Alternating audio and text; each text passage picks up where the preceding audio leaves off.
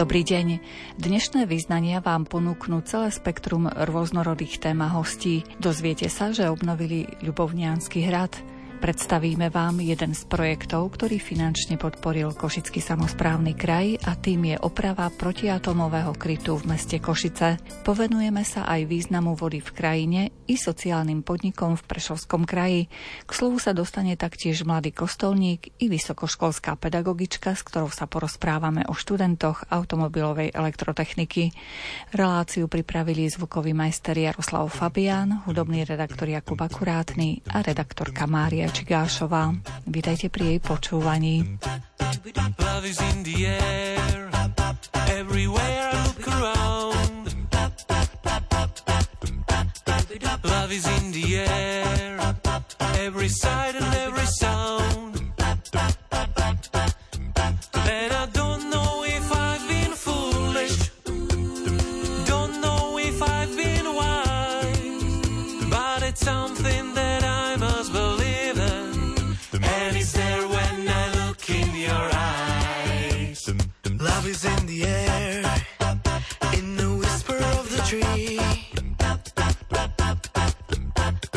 Love is in the air, in the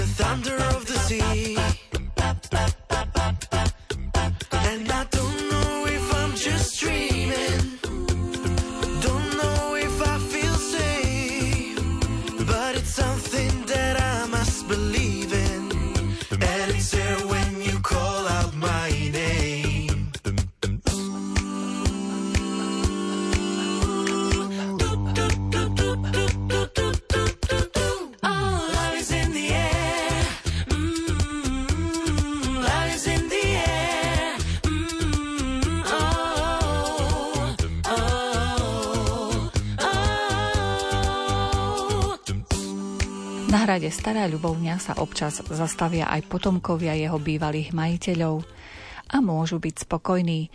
Hrad bol zreštaurovaný a radi ho navštevujú okrem slovenských turistov aj turisti zo zahraničia. O hrade sme sa porozprávali s riaditeľom Ľubovnianského múzea, hradu a skanzenu, Daliborom Mikulíkom. My sme po 12 rokoch komplexne zrekonštruovaný hrad, aj keď tie rekonštrukcie prebiehajú stále. Obnovili sme tri hradné paláce, gotický, renesančný a naposledy barokový palác Ľubomírskych. Napríklad len v paláci Ľubomírskych je 14 nových komnat a expozícií, takže tá prehliadka hradu dnes so sokoliarským vystúpením trvá 2 hodiny. A potom ich ešte čaká ďalšia naša filiálka, to je hneď pod radom Skanzen, Múzeum ľudovej architektúry. Pripravili sme množstvo podujatí, napríklad takým základným je celoročná výstava, veľmi exkluzívna, pretože sme vyťahli zbierky z tzv. 13. komnaty Ľubovňanského hradu, teda z depozitára. A je to výstava Ružbašská kráľovská svadba, ktorá sa konala v našom regióne v roku 1923 a Ľubovňanské múzeum z Francúzska a Španielska získalo vzácne zbierky, ktoré môžete vidieť teraz na hrade Ľubovňa. To naozaj vrelo odporúčam. Potom je tam veľké množstvo expozícií my sme preslavení Móricom Beňovským, ktorý bol u nás väznený, korunovačnými klenotami, ktoré boli na hrade ukryté. Aj to môžu vidieť v podobe samozrejme replík. A tiež aj španielské a francúzske princezny, ktoré de Bourbonovky, ktoré boli spolumajiteľky hradu Ľubovňa. V júni máme Hrada Skanzen deťom, vstupte s nami do rozprávky, to je pre školské zájazdy. Začiatkom júla máme rozprávku, hradný muzikál, pravidelne už 17. rokom ho pre nás píše Peter Karpinský a texty piesne piesne skladá Eva Kolárová. Potom koncom júla, posledný júlový víkend sú to hradné slávnosti. Zabudol som ešte spomenúť veľmi významné podujatie, cyrilometodské slávnosti, ktoré u nás budú a tentokrát ich pripravujeme v spolupráci s grécko-katolickou církou, rímsko-katolickou církou a sú pozvaní aj pravoslávni. Malo by to byť e, veľkým takým sprievodom z historického mesta Stará Ľubovňa až pod hrad Ľubovňa, kde je drevený chrám a vonku na amfiteátri by sa mali tieto cyrilometodské slávnosti odohrávať. Potom je to ešte na skanzene Deň medu, ukážka remesiel, tesárstva, jazzové a folkové koncerty. Je toho naozaj hodne a ja preto odporúčam pozrieť hladlubovňa.sk. Tie cyrilometodské slávnosti práve na Sviatok mm-hmm. svätého Cyrila a Metóda budú? Áno, budú priamo na Sviatok svätých Cyrila a Metóda s tým, že pôjde slávnostný sprievod z mesta a takýmto ukončením bude grécko-katolická liturgia na veľkom amfiteátri, ktorý sa nachádza na Skanzene a vystúpenie potom folklórneho programu. Osobne sa na to veľmi tešíme, lebo tento sviatok si pripomíname my pravidelne už takmer 30 rokov pod hradom Ľubovňa. Myslím si, že vy ešte máte kontakty s nejakými bývalými majiteľmi, alebo ano, teda potomkami ano, ano, ano, majiteľov hradu. Nám sa minulý rok podaril naozaj taký husársky kúsok, že na hrade Ľubovňa sa minulý rok stretli potomkovia pomeči všetkých tých, ktorí vlastnili hrad Ľubovňa, teraz dobre počúvajte, od roku 1593 do roku 1944, takže prišiel potomok Ľubomírskych, potomok Rajsovcov a potomok Zámojských. Prišli z rozličných smerov Európy, jeden prišiel z Madridu, druhý z Luxemburgu a tretí prišiel z Varšavy. A vyzerá to tak, že sa im zapáčilo u nás a teraz my už práve, my už máme aj taký priateľský vzťah, dlho sme budovali e, tieto vzťahy a chystajú sa aj v auguste na Ľubovňanský hrad, tak možno si to stretnutie zopakujeme. Čo je pre mňa ako muzejníka najdôležitejšie, že každý z nich daroval z vlastnej súkromnej kolekcii múzeu nejakú zbierku. A vlastne na základe týchto zbierok my môžeme urobiť ucelenú výstavu.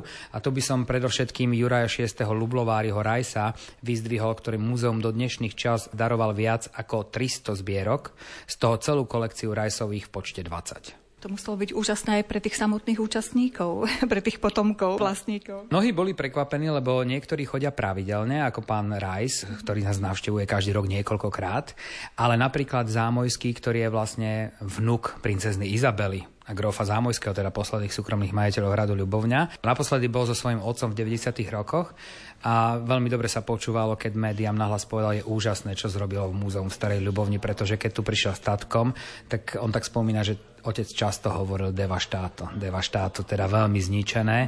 A áno, je to pravda, od tých 90. rokov hrad prešiel komplexnou rekonštrukciou. Ja si pamätám ešte nejaký veľký šach u vás na nádvorí, no, no, neviem, no, či zostal. Áno. My sme robili, keďže vieme, že grof Zámojský mal aj kúpele vo Vyšných Rúžbachoch, tzv. Bielý dom, výnimočná stavba v rámci Slovenska. A tam bolo aj kasíno, z ktorého máme napríklad my originálny mobiliár, a je aj vystavený v jednotlivých komnatách hradu Ľubovňa, tak sme sa rozhodli robiť bridžový turnaj a šachový turnaj na počas grofa Zámojského a veľký šach nám ešte v roku 2005 vyrobil tesár Smrek zo Starej Ľubovne a ten šach je naozaj tak kvalitný, že je dodnes a hrajú na ňom deti, rodinky, je k dispozícii na prvom nádvorí hradu Ľubovňa. Treba kondičku. Má to takú dobrú gramáž, vyššiu, no ale tak ako aj dneska spájame zoológiu, prírodovedu s históriou, tak prečo nie trošku si aj zacvičiť telesnej výchovy nikdy nie je dosť.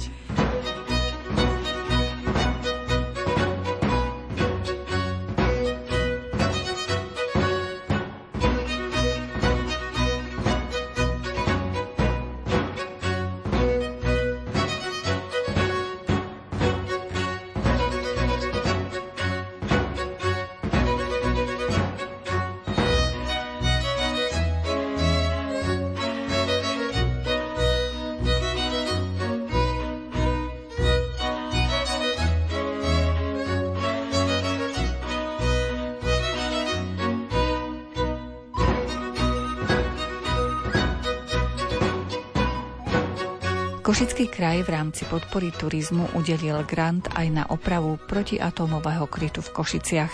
Záujemcovia v ňom budú môcť prenocovať a vyskúšať si, aké to je byť určitý čas v uzatvorenom priestore. Autorom myšlienky a jej realizátorom je Roman Bohda. Ide o protiatomový kryt v meste Košice, konkrétne v mestskej časti Košice Barca. Cieľom tohto projektu je najmä obnova bývalého krytu civilnej ochrany a poskytnutia unikátneho alebo nejakého takého jedinečného zážitku tým ľuďom v rámci pobytu v takomto kryte, kde si môžu sami na vlastnej koži vyskúšať, aké to je byť v takomto uzavretom priestore, či už počas nejakej škodlivej prírodnej katastrofy alebo počas nejakého vojnového stavu. Obsah tohto projektu je taktiež aj približenie nejakej tej histórie v rámci týchto krytov a na čo slúžia. A taktiež práca s jednotlivými pomôckami, ktoré pomôžu nielen tomu fyzickému, ale aj tomu psychickému zdraviu v takomto uzavretom priestore. A čo tam sa bude teda nachádzať? Aké služby a aké pomôcky? Konkrétne ide o poskytnutie tých pobytov, čiže to sa poskytuje pobyt či už na jednu, dve noci alebo ľubovoľný výber dní, kde vlastne môžu títo návštevníci stráviť v nejakých prerobených priestoroch alebo prerobených izbách a taktiež bude obsahovať tú prezentáciu tých jednotlivých plynových masiek, nejakých iných pomôcok, ktoré pomáhajú prežiť v takejto situácii a v takomto uzavretom priestore. Budú to nejaké novšie modely alebo nejaké z tých starých socialistických čiast? Snažíme sa vlastne zakomponovať obidve strany, ako tie staršie nejaké historické pomôcky na to, aby sa oboznámili s tým, aké to bolo v minulosti, ale taktiež snažíme sa postupovať tým cieľom tej modernizácie jednotlivých prostriedkov, ktoré sa používajú dnes, keďže už vieme, že tá jednotlivá úroveň tých pomôcok je úplne niekde inde v porovnaní s minulosťou. A tie priestory, to sú skutočne v nejakom kryte? Áno, áno, to bol vlastne bývalý kryt civilnej ochrany, kedy došlo k jeho zrušeniu. Vstup je vlastne poskytnutý cez veľké plechové obrnené dvere, čiže áno, bol to bývalý kryt civilnej ochrany, čiže nie je to len nejaký akýkoľvek priestor, ale vlastne prispôsobený na takúto ochranu. Dokedy potrvá ten projekt, teda dokedy by ste ho mali mať už hotový? Presný dátum vám povedať neviem, to vlastne riešim s manažerom projektu. Vlastne konečný dátum projektu vám neviem približiť mm-hmm. teraz. A v akej výške vás podporil Košický samozprávny kraj? Košický samozprávny kraj mi poskytol e, sumu 39 tisíc eur, samozrejme prispievame aj my vlastnou čiastkou na obnovu tohto projektu. A pre koho to môže byť vhodné, vhodný pobyt v kryte? Tak... Koho by ste chceli osloviť? Sú to dospelí alebo aj deti môžu tam prísť? Budeme to poskytovať pre ľudí v akejkoľvek vekovej kategórii, čiže ako mladí, tak aj starší ľudia. Ja si myslím, že skôr budú mať podľa môjho názoru budú mať o to skôr záujem tí mladší ľudia, keďže je to niečo, nejaká taká unikátna, jedinečná skúsenosť, ktorú veľmi tá mladšia generácia ešte nezažila. Ako vôbec vznikol ten nápad niečo také ponúknuť širokej verejnosti?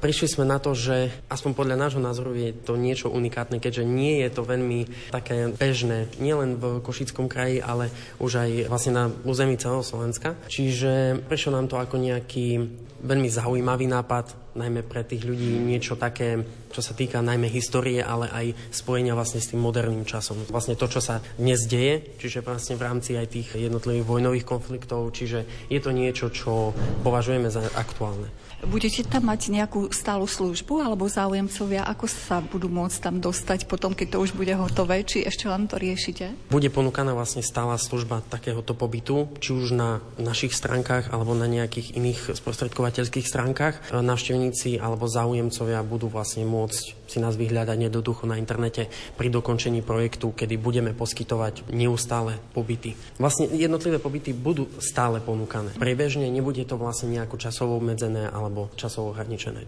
Môže to byť zaujímavé, potom sa pochváliť doma, že na miesto na horách a niekde ano. pri rieke som bol v kryte niekoľko dní. Áno, áno, je to trošku taká iná skúsenosť, iný zážitok. Práve, že sa sústredíme na tú druhú stránku tej mysle človeka, aké to vlastne je byť v tom uzavretom kryte, žiť tam, vlastne stráviť tam nejakú noc. V podstate je to bez svetla, čiže žiadny prístup svetla tam nie je, čiže bude to niečo zaujímavé. Tak verme, že naozaj to bude len na také zážitky a že nebudeme musieť niekedy v budúcnosti využiť skutočne ten kryt. To veríme aj my. Toľko priepastí,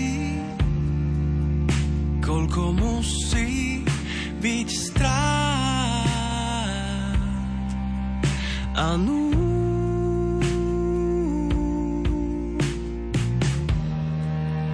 Nález na srdci. Kvôli nemu sa vráť. A schúd. Tak správme si môj bez slova, bez okľúd bez krytia, bez ponú. Správme si moc z rúk, bez fráza veroúk. Tak správme si moc z rúk, už k sebe bez okľúk. Hneď správme si moc z rúk,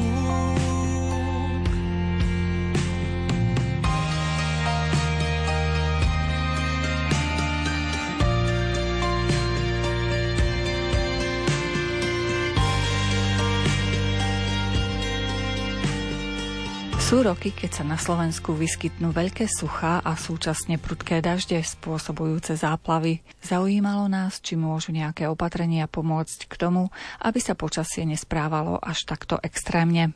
Porozprávali sme sa s Michalom Kravčíkom z mimovládnej organizácie Ľudia a voda. Náš rozhovor sme začali úvahami na tému, prečo sa nám zdá, že ten čas tak rýchlo letí.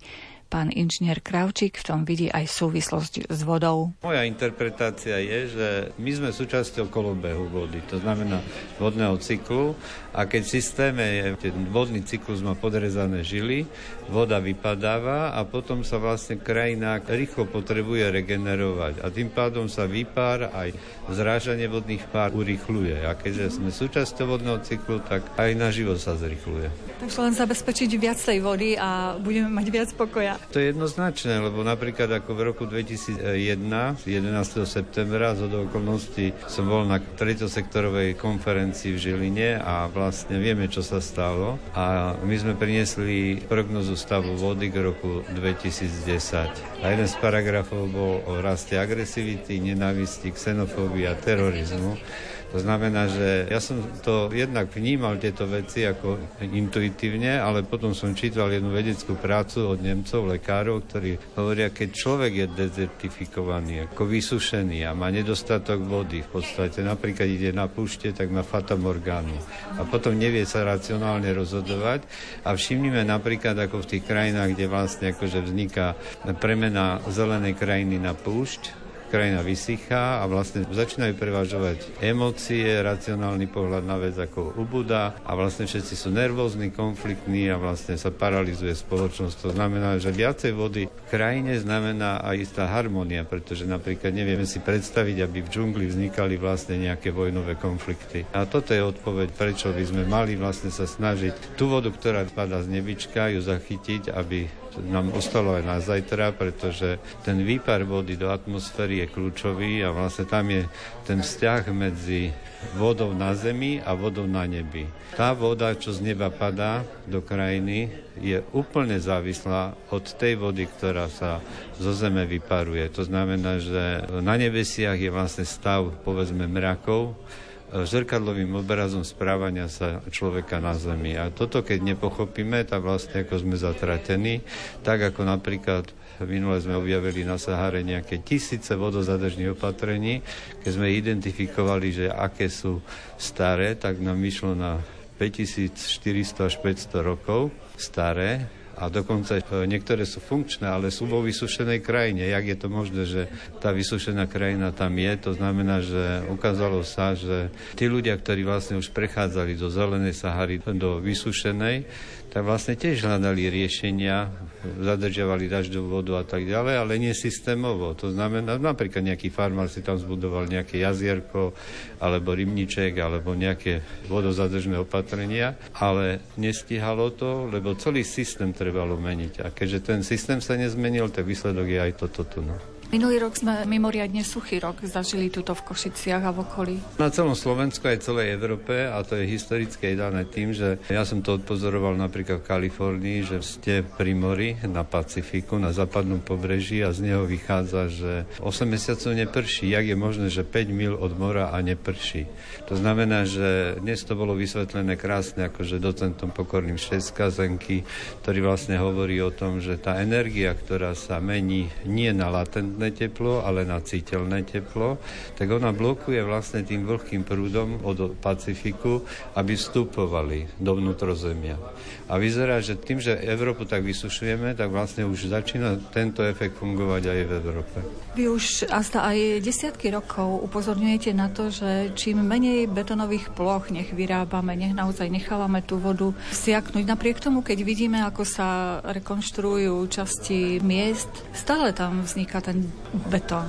Vieme, že potrebujeme aj strechy, aj chodníky, aj parkoviska a tak ďalej, aby sme nechodili po blate, ale je tu na veľký otáznik, že prečo tú dažďovú vodu zo spevnených ploch posielame do kanála a do rieky a prečo ich nenecháme napríklad v zelených zónach, lebo napríklad keď v lete všetko vyskne, vidíme, aké sú žlté košice, to znamená, že keby tam tá voda sa zbierala, by bola krásne zelená, aj tá urbanizovaná plocha, voda by sa vyparovalo, vlastne tým pádom by ochladzovalo a termoregulovalo by to krajinu. No len to treba nastaviť územný plán a tak ďalej. Nikomu sa nechce, lebo všetci sú len marketingový produkt okolo nás a potom to aj tak vyzerá. Myslíte si, že túto Košice a Košice okolie ovplyvní nejakým spôsobom tá obrovská stavba automobilky, ktorá sa tu chystá? Sú to desiatky, stovky hektárov, ktoré možno aj budú betonové? To, čo docent Pokorný povedal v náväznosti na tie urbanizované plochy okolo priemyselných parkov, okolo Prahy, takže to čaká aj Košice a ja som na to už upozornil jeden čas, že vlastne zvýšenie v Košickej kotline viacej vysušených ploch, aj z priemyselných hál, sa zvýši produkcia citeľného tepla a tým pádom vlastne hydraulika atmosféry bude taká, že budú viacej silnejšie a extrémnejšie predúvavé vetry od e, slovenského rudohoria, ktoré budú ťahať smerom do tej nížiny kotliny a vieme, čo sa deje, keď prídu napríklad zmeny tlakov alebo zmeny počasia, ako aj kamiony sa vyvracajú a tak ďalej. To znamená, že sa to ešte len znásobí.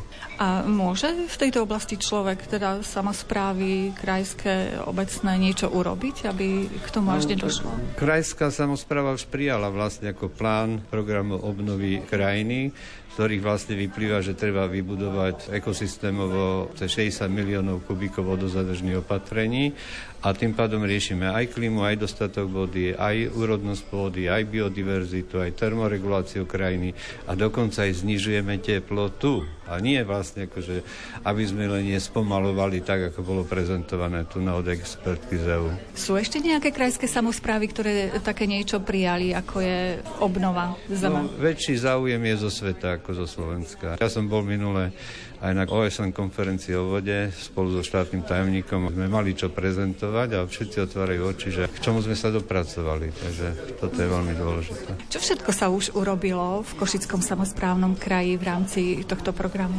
Začína to fungovať a tak ďalej, ale otázka je, že jak sa vysporiada krajské zastupiteľstvo, tuším dali nejakých 5 miliónov eur na investíciu, na vodozadržné opatrenia a tak ďalej, ale vlastne treba toho viacej. Treba investovať do Košického kraja 408 miliónov eur a navratnosť je do 5 rokov, aby sme vedeli. To znamená, mali by sme hojnosť vody, hojnosť e, biodiverzity, úrodnosť pôdy by sme mali aj príjemnejšiu klimu a zdravšiu, pretože tam ešte jeden pozitívny efekt je, že napríklad urbanizované plochy, také košice, keďže sa vysušuje krajina, tým pádom sa znižuje výpar a tým pádom sa koncentruje nečistoty a prachy a pele v atmosfére a to naše deti dýchajú.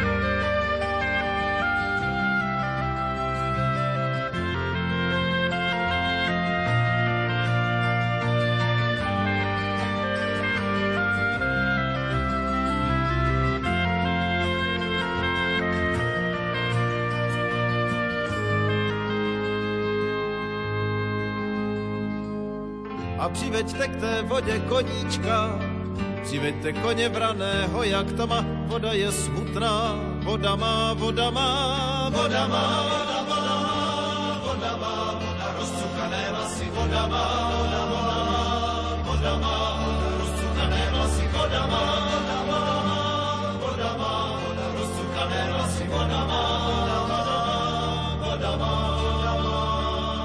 A kdo se na samé dno potopí, kdo potopí se ke hvězdám pro prstínek.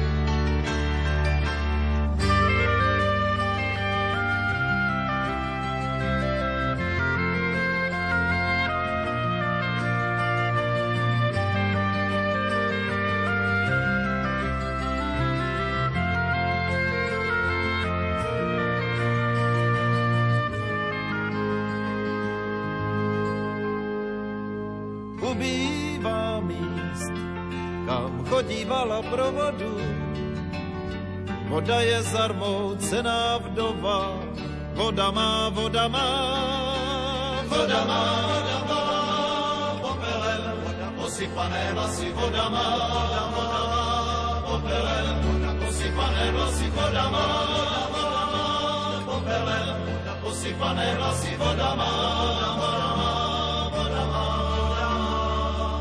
voda si na nás stýská.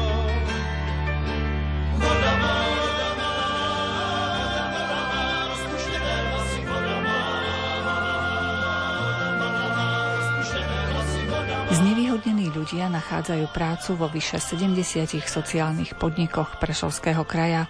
Pre niektorých zamestnancov je to prvé zamestnanie v ich živote. Na túto tému sme sa porozprávali s Radom Babiarčíkom z Inovačného partnerského centra Prešov. Na území Prešovského kraja máme 74 takýchto registrovaných podnikov, ktorí sa venujú klasickému komerčnému podnikaniu a takou pridanou hodnotou tých sociálnych podnikov je registrovaný. To znamená, že majú etablovať znevýhodnených ľudí, ktorí sú po 50 rómskych znevýhodnených občanov, ale aj našu majoritu. A práve v tých sociálnych podnikov títo ľudia znevýhodnení, handicapovaní, ľudia so zniženou pracovnou schopnosťou majú možnosť sa zamestnať, byť aktívnymi ľuďmi, bežnými ľuďmi na poli práce a sociálne podniky sú väčšinou zakladané aj obcami. Tieto sociálne podniky pôsobia v zahradníctve, v stavebníctve, v hotelových službách, v cestovnom ruchu. Títo ľudia vytvárajú hodnoty, vyrábajú predmety, čistia zeleň, zapájajú sa do aktivít náboženského cestovného ruchu, pretože miesta, kde putujú putníci, veľakrát sú opustené a tým, že obce majú registrované sociálne podniky, takýmto spôsobom môžu začleniť ľudí do aktivít počas leta. Takže sociálna ekonomika v rámci Prešovského samozprávneho kraje veľmi aktívna. Napomocné sú nám inštitúty ako Úrad práce, Ministerstvo práce sociálnych vecí. Združujeme tieto sociálne podniky, vytvárame platformy, sháňame pre nich dotácie, máme pre nich e, takého ekonomického právneho konzultanta, ktorý im pomáha pri bežnej činnosti zorientovať sa. Takže úlohou inovačného partnerského centra je sieťovať do takej sociálnej siete inštitúcií a organizácií, ktoré sa venujú sociálnej ekonomike, sociálnemu podnikaniu. A najviac tých sociálnych podnikov v ktorom okrese vzniká? Najviac sociálnych podnikov je v okrese Stará Ľubovňa, čo je paradoxom. Najmenej sociálnych podnikov je v okrese Stropkov. Tam nie je žiadny, čo je veľmi zaujímavé. Majú tam domašu, majú tam drevené kostolíky, sú tam takisto obce, subjekty, pretože sociálny podnik je pred štátom normálnym ekonomickým subjektom, len pridanou hodnotou je to, že môžu a majú zamestnávať znevýhodnených uchádzačov o prácu. A pamätám si, keď sme v zime boli na stretnutí subkomisie, subkomisia pre sociálne otázky v cirkvi, tak práve katolícka církev má príležitosť sa tiež etablovať do role sociálneho partnerstva pretože katolícka církev je najväčšou církevnou organizáciou na Slovensku a práve cez tie najväčšie organizácie môžeme informovať, edukačne pôsobiť, ale aj odborne podporovať subjekty, ktoré sa venujú práve tejto agende. Keď nás teraz počúvajú tie správne uši, tak nech náš rozhovor je im inšpiráciou. Inšpiráciou, že dvere inovačného partnerského centra v Prešove je otvorené pre tých, ktorí majú záujem o sociálnu ekonomiku, o registrované sociálne podniky a sme im napomocní, môžu kľudne prísť, zatelefonovať, navštíviť nás a určite im pomôžeme, vieme ich skoordinovať, vieme im odborne poradiť, vieme s nimi spolupracovať. A čo by ste navrhli napríklad v tom okrese stropkov? Čomu by sa mohli venovať tie sociálne podniky, napríklad turizmu? Čo sa týka sociálnych podnikov, majú rôzne činnosti. V kraji Prešovskom alebo aj na Slovensku prevažuje činnosť stavebnícka, ale určite je to záhradníctvo bansko kraj je nám takým vzorom, pretože je to územie Stredného Slovenska, kde je slniečko, kde je super pôda, takže aj týmto smerom poľnohospodárstvom, kde ľudia môžu gazdovať, môžu pestovať zemiaky, plodiny, ovocie, zeleninu. Takže skôr by som vnímal, aj keď je ten stropkov trošku severnejšie, ale vnímam tam eh, podpora sociálneho podnikania, gastrosektor, podpora napríklad eh, charity sociálnych podnikov, hotelov, reštaurácií, služieb. Takže široké spektrum podnikateľských činností. Nedá sa konkrétne povedať. Každý, ktorý je v regióne, musí cítiť, že v ktorej oblasti sa vie pohybovať, pretože nemôžete dneska si povedať, že idem podnikať do ekonomickej oblasti alebo robiť účtovníctvo, keď nemám na to. My máme veľa z nevyhodnených takých ľudí, ktorí majú remeslo a remeslo je zlaté dno. Takže určite remeselná činnosť. Sú medzi zamestnancami sociálnych podnikov aj takí ľudia, pre ktorých je to vôbec prvé zamestnanie v živote? Určite musím povedať, že je to u marginalizovaných rómskych komunít. Stáva sa nám, že majiteľia alebo konatelia týchto podnikov majú ešte jeden atribút, sú mentormi. Musia týchto ľudí učiť základným činnostiam, vedieť ráno vstať, vedieť prísť do roboty. Veľakrát ľudia nemajú tieto sociálne návyky pracovať. A práve ten integračný sociálny podnik má ten rozmer, kde vie prepojiť majoritu, to znamená zdravých ľudí, s tými, ktorí majú nejaký handicap. A toto je veľmi krásne, keď zdraví ľudia s tými zdravotne handicapovanými spolu môžu pracovať a môžu vytvárať hodnoty v spoločnosti. Pozri sa do neba, ako letia vtáci. Ako to, že vždy vedia, kadiaľ majú ísť. Domov vždy doletia. Vyviaznú s bleskou hromov. A tak pozri sa do neba, môže sa ti to zísť. Každý krok je lepší ako len tak stáť. Keď nevieš kaďal ďalej, tak sa vráť. Vtáci vedia, že nič nie je náhodou, len sa nechať unášať prírodou a tak sa nechávam unášať prírodou. Keď si nás prudký vietor podá, náš plán má v rukách príroda. Pripravený obetovať, čo mám, ako Samaritán, čo putuje sám. Som pripravený obetovať, čo mám, ako Samaritán sám. Len spolu môžeme ďalej doletieť. To vtáci v krdli vedia najlepšie. Len s tebou.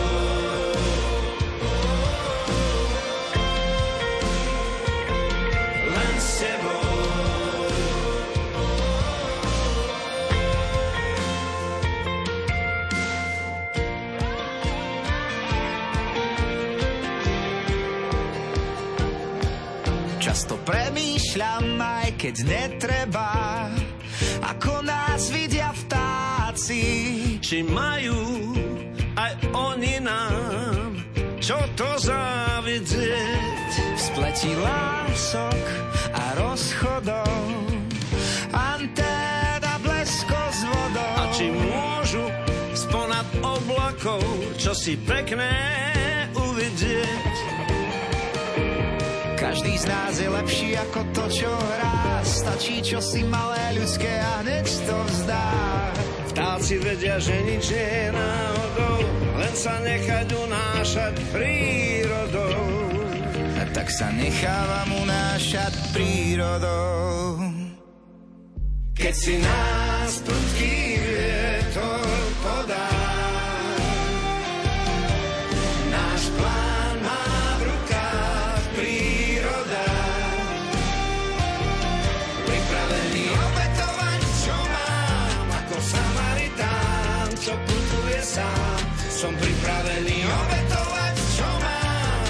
Samaritán, čo putuje sám.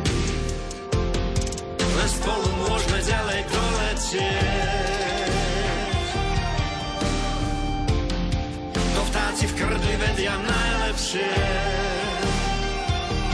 Len s tebou,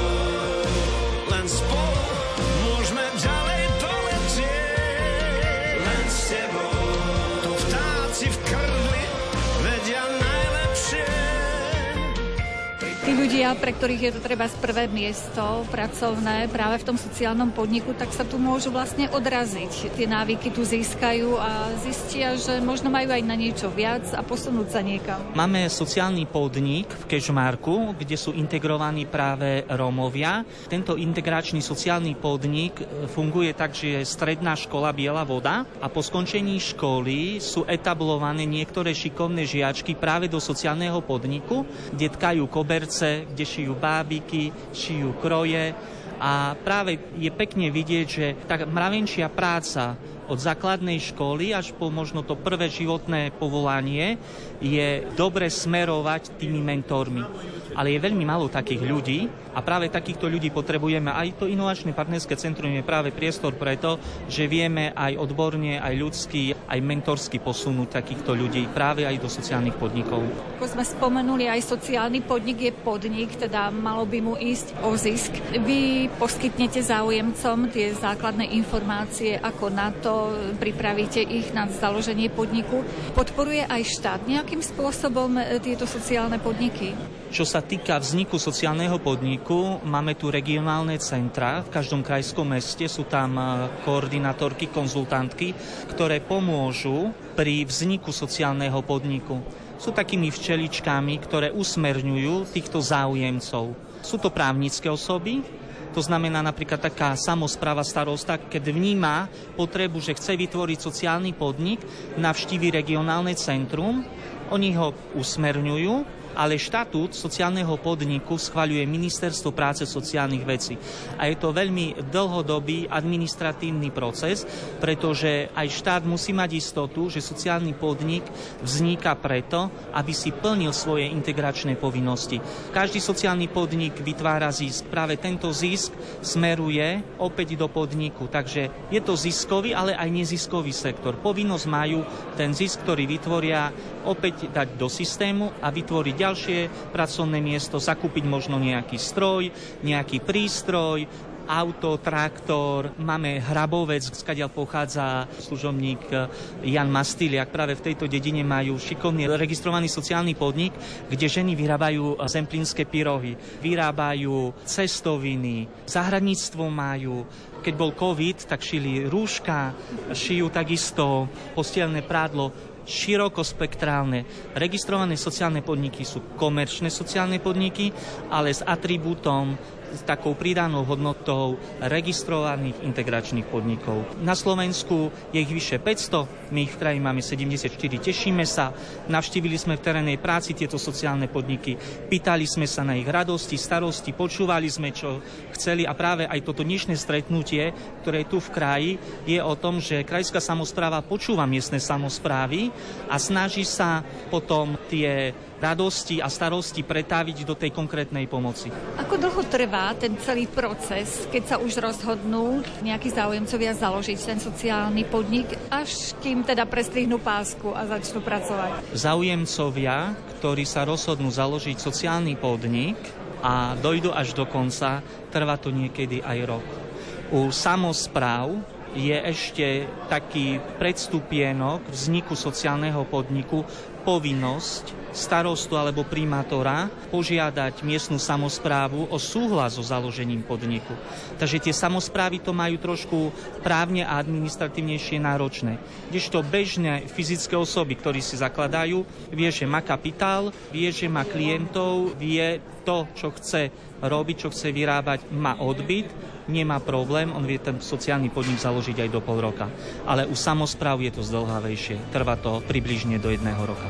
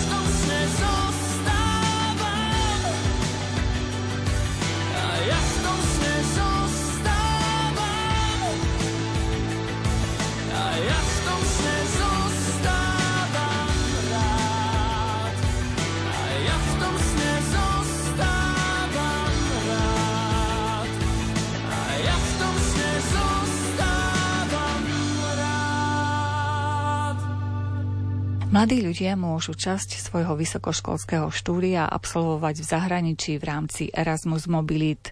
Tie počas pandémie dostali novú formu. Časť zahraničného štúdia bola možná aj prostredníctvom online vzdelávania. A ako sa dozvieme v nasledujúcich minútach, táto možnosť kombinovaného štúdia na diaľku a prezenčne zostala do dnešných dní. Pri mikrofóne Rádia Lumen je Mária Gamcová z Fakulty elektrotechniky a informatiky Technickej univerzity v Košiciach. Počas pandémie sa vlastne zmenil aj ten spôsob toho výjazdu cez Erasmus Mobility, lebo tak niektorí študenti, pamätám sa, že sa museli vrátiť domov a nebolo to veľmi jednoduché v tom roku 2021, lebo prestali lietať lietadla, čiže nemali možnosť mnohí sa vrátiť, niektorí zostali, teraz boli tam veľmi izolovaní na tých univerzitných internátoch alebo ubytovniach. A tak som veľmi rada, že vznikla taká úplne iná ako keby mobilita, a volá sa to blended Erasmus mobilita, čiže je kombinovaná a dá sa jej zúčastniť e, jednak online formou a potom časť je aj normálny prezenčný pobyt. Takže aj v minulom roku to začalo v litovskom Kaunase a naši študenti z automobilovej elektroniky mali možnosť zúčastniť sa tzv. blended Erasmus plus mobility v tom Kaunase, kde máme veľmi dobrú spoluprácu s Technickou univerzitou Kaunas University of Technology a v tej prvej časti absolvovali 10 online prednášok, ktoré boli zamerané na históriu motošportu, na pravidlá, materiály, elektroniku v automobiloch a potom vlastne sa zúčastnili tej prezenčnej časti priamo v Kaunase a tam už si mohli testovať vozidla priamo na trati, dokonca nastavenie rôznych parametrov, špecifikácií vozidiel, ukázali im tam aj dizajn, ako sa tie auta vlastne môžu aj navrhovať. Celé to bolo veľmi zaujímavé a tí študenti naozaj boli nadšení, keď sa vrátili. Takže to som prvýkrát po neviem koľkých rokoch dostala od nich aj taký mail s poďakovaním, takže som bola veľmi rada, že sa to podarilo a že sa im to páčilo. Čiže aj takéto možnosti sú. Šťastie len online a šťastie aj prakticky sa zúčastniť na Erasmus programe? Áno, lebo predtým tá Erasmus mobilita bola fixne viazaná na výjazd a bolo to v podstate na ten jeden semester alebo na jeden rok počas jedného stupňa štúdia.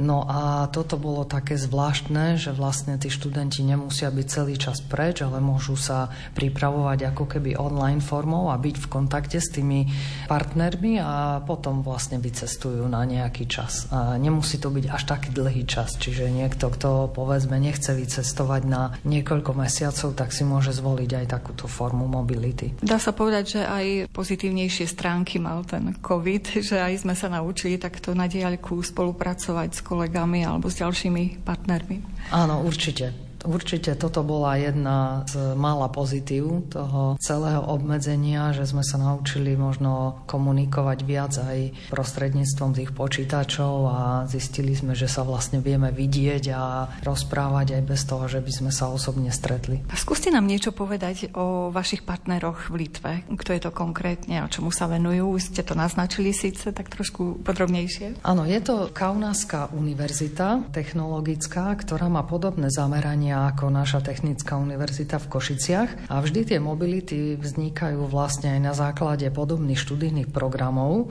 Nemusia byť úplne totožné, ale nejaká tá väzba tam musí existovať. Čiže my sme si vybrali vlastne partnerov, ktorí sa venujú práve tej automobilovej elektronike alebo technológiám v elektronike a v automobiloch a títo konkrétne sa venujú dizajnu aut a majú tam dokonca aj vlastné pretekárske týmy, zamerané na vytrvalostné preteky, rally, aj preteky, ktoré sú len čisto drift. Takže tam títo naši študenti mali možnosť vidieť aj túto časť tej automobilovej techniky, pretože túto konkrétne my v Košiciach nemáme, ale myslím si, že to bolo pre nich veľmi zaujímavé. Aj my sme radi, že máme možnosť aj niečo iné ukázať tým študentom v tom zahraničí. Aj si zajazdili na tých autách? Áno, aj si zajazdili a to sa im asi najviac páčilo. Ste ste už spomínali, že boli spokojní s tým pobytom, keď rozprávali svoje zážitky, tak čo to bolo? Príroda, ľudia, alebo čo tak najviac vyzdvihovali z tej krajiny? Ono je to vždy na prvom mieste tá škola, čiže oni musia navštevovať vlastne aj prednášky, aj zúčastniť sa všetkých týchto vzdelávacích aktivít, ale vždy na zahraničných univerzitách existujú skupiny buď študentov, alebo študentov a pedagógov, ktorí sa venujú aj v tom voľnom čase študentom zo zahraničia. Takže mali možnosť aj ochutnať rôzne zaujímavé jedlá, navštíviť reštaurácie, potom boli aj v nejakých múzeách, e, videli povedzme aj tieto preteky, dokonca mali nejakú zaujímavú prehliadku vojenského múzea pod holým nebom, potom navštívili najväčšie múzeum v Európe s veteránmi, kde mali najstaršie auta aj vyše 100 rokov. Takže tí partneri sa vždy snažia pripraviť aj nejaké také iné voľnočasové aktivity tým študentom. A opäť angličtina bol ten kontaktný jazyk? Samozrejme, tá angličtina je vždy kontaktný jazyk. Oni majú možnosť síce sa zúčastniť aj kurzov iných jazykov v tom zahraničí, tam to je voľné a musia samozrejme absolvovať aj niektoré predmety, ktoré sú kompatibilné s našimi, takže to je tiež jedna z podmienok tej Erasmus Mobility, ale nemusí to byť úplne totožné, to isté, čo majú u nás. Možno, keď sa v budúcnosti stretnem s tými študentmi, tak mi porozprávajú, ktoré slovíčka sa aj po litovsky naučili časom. Určite určite, oni sú veľmi takí žhaví, tí študenti sú mladí, takže všeli, čo sa naučia a keď ich to osloví, tak splní to aj ten cieľ. Aj v tomto roku pokračujete v tejto spolupráci? Samozrejme, v každom roku vlastne my obnovujeme tie väzby a na nejaký čas podpisujeme zmluvy, čiže táto zmluva s litovským Kaunasom pokračuje aj ďalej. Nie len s ním, samozrejme máme mnoho iných miest, do ktorých veľmi radi študenti cestujú. Je to Rakúsko, Nemecko, Francúzsko, Španielsko, Portugalsko, Taliansko, dokonca Grécko je veľmi obľúbené v poslednom čase a takisto Slovinsko. Zrejme naspäť potom prichádzajú tí študenti s rôznymi inšpiráciami, možno ako zmeniť vyučovanie, možno mimoškolskú činnosť. Záleží to od univerzity, od krajiny. Niekde prichádzajú v podstate aj sklamaní, lebo je je to veľmi ťažké, veľmi prísne, ale väčšina tých voľnočasových aktivít potom to nejako vyváži, to učenie. Takže máme veľmi pozitívne odozvy z týchto Erasmus Mobility a určite vrelo ich odporúčam každému študentovi, lebo naučí sa jednak reč, vidí aj ten iný vzdelávací systém v tej inej krajine a samozrejme mm, zoznámi sa s mnohými ľuďmi, mladými, nadviaže tam mnohé ďalšie priateľstva, takže pre mladého človeka je to veľmi dôležité. Určite je to aj taká skúška ohňom, či to dám. Áno, určite aj to. Musí sa o seba sám postarať, musí si vedieť zariadiť mnohé veci, e, nielen ten bežný denný život, ale možno aj nejaké administratívne, samozrejme skúšky musí zvládnuť, takže nie je to jednoduché. No ale potom tá mimoškolská činnosť, to by sme šli aj my. No, to by sme určite šli aj my. Áno, oni majú možnosť potom aj za nejaké lepšie ceny absolvovať rôzne výlety po krajine, takže aj to je veľmi veľmi dôležité. Beep, beep, beep, beep, yeah, you can drive my car. Asked the girl what she wanted to be. She said, baby, can't you see?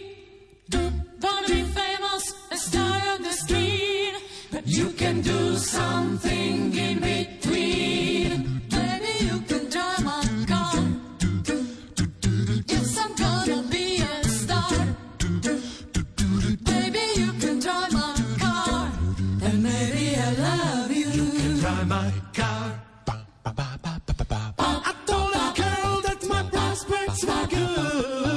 She's a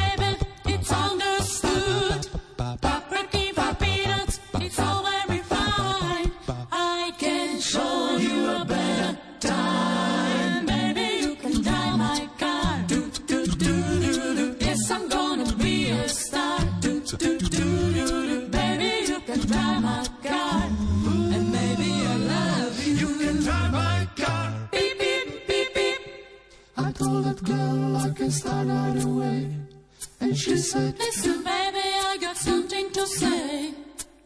I got your car and it's breaking my heart. But I found a driver and that's the start. Baby, you can drive my car. Yes, I'm gonna be a star. I'm gonna be a star. Baby, you can drive my car. And maybe I love you. You can drive my car. Beep, beep my car. Beep, beep, beep, beep, beep, yeah. My car. Beep, beep, beep, beep, beep, yeah. You can drive my car.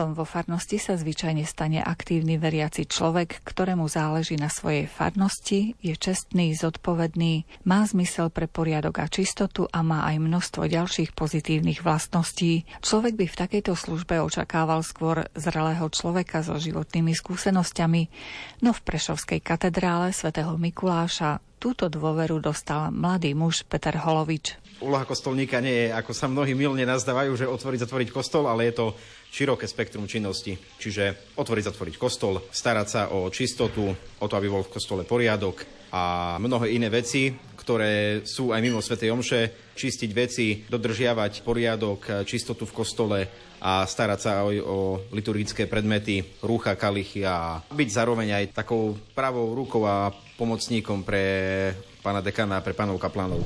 Napríklad aj pri ochutnávaní jedla. Áno, áno, iste, iste. Tak to máme každý deň, lebo pán dekan nám varí raňajky, obedy, takže on je našim takým kuchárom, čiže aj keď mám službu, tak mi napíše sms že raňajky máš na stole, takže aj spolu stolujeme. To je úžasné teda.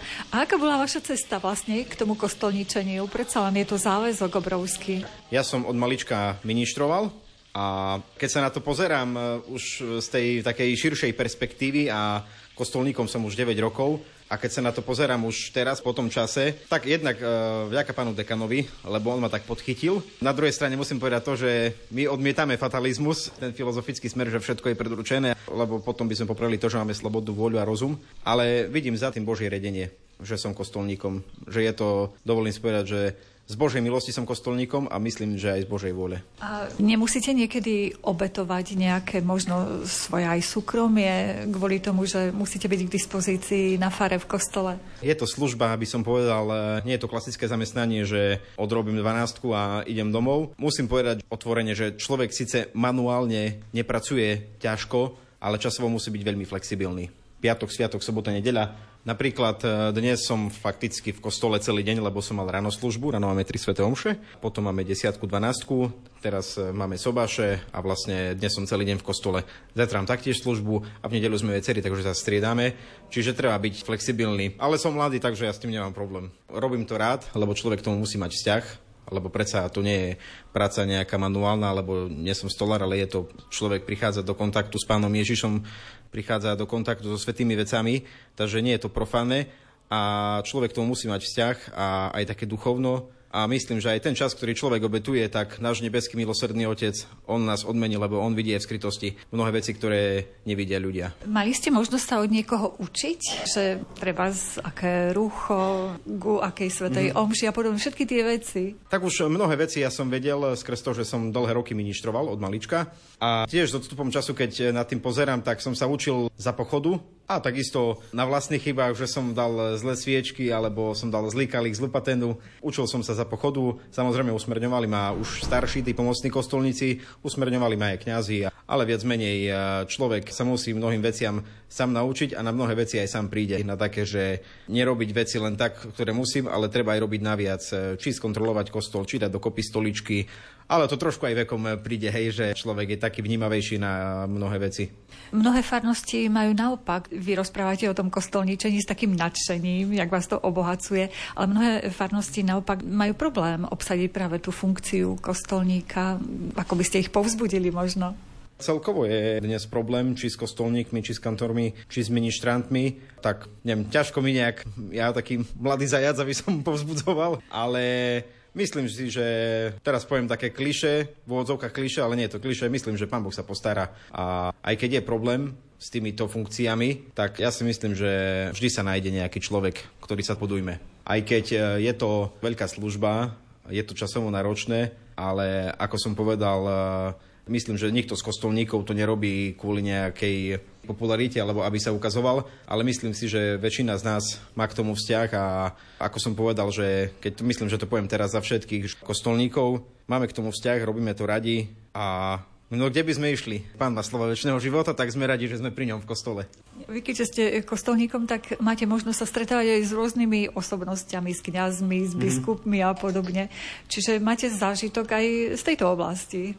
Áno, áno, tak dalo by sa povedať. Jednak otcovia biskupy dosť často ku nám chodia do konkatedrály. No a takisto kňazi, nie sú tu len naši kňazi, ale tým, že sme konkatedrálou, tak či už príde niekto posobášiť, pokrstiť cudzí kňaz. Ale je to dobre obohacujúce pre človeka, lebo trošku si vypočuje iné slova, iné myšlienky, a v tom je dobrá taká tá pestrosť. A na druhej strane človek spozná aj mnohých ľudí. My sme sa už pred nahrávaním rozprávali o tom, že vy ste z pomocného prešli na klasického už kostolníka, mm. čiže máte aj pomocníkov, ktorí vám pomáhajú pri tom. Fakticky je to teraz tak, že ja som hlavným kostolníkom a mám troch pomocných kostolníkov, lebo jeden človek by nezvládol kostolničiť, vykonávať túto službu či v Košicech alebo tu v Prešove. A myslím, že ani v takých sídliskových farnostiach na jedného človeka je to veľa, čiže musí mať pomocných kostolníkov. Lebo treba aj vypnúť, mať takú psychohygienu, čiže človek to sám nezvládne jeden môj taký typ možno pre iných kostolníkov, keď človek nemá službu, ísť e, do iného kostola na Svetu Omšu. Tak trošku sa vytrhnúť z tej rutiny a možno vypočuť si iné slova, tie duchovné, ale zároveň e, popozerať sa, ako to je ináč a tam má človek možnosť aj sa polepšiť alebo vylepšiť svoje schopnosti, lebo vidí, aha, tak tento robí tak a tak a toto by som mohol aj ja vylepšiť toto. Stíhate pri tejto službe ešte aj študovať a viesť bežný život. Aj tak študujem na Teologickej fakulte našej v Košiciach a som zrobil poslednú skúšku, tak takže už mám, dá sa povedať, do konca septembra už mám svetý pokoj, takže trošku si oddychnem.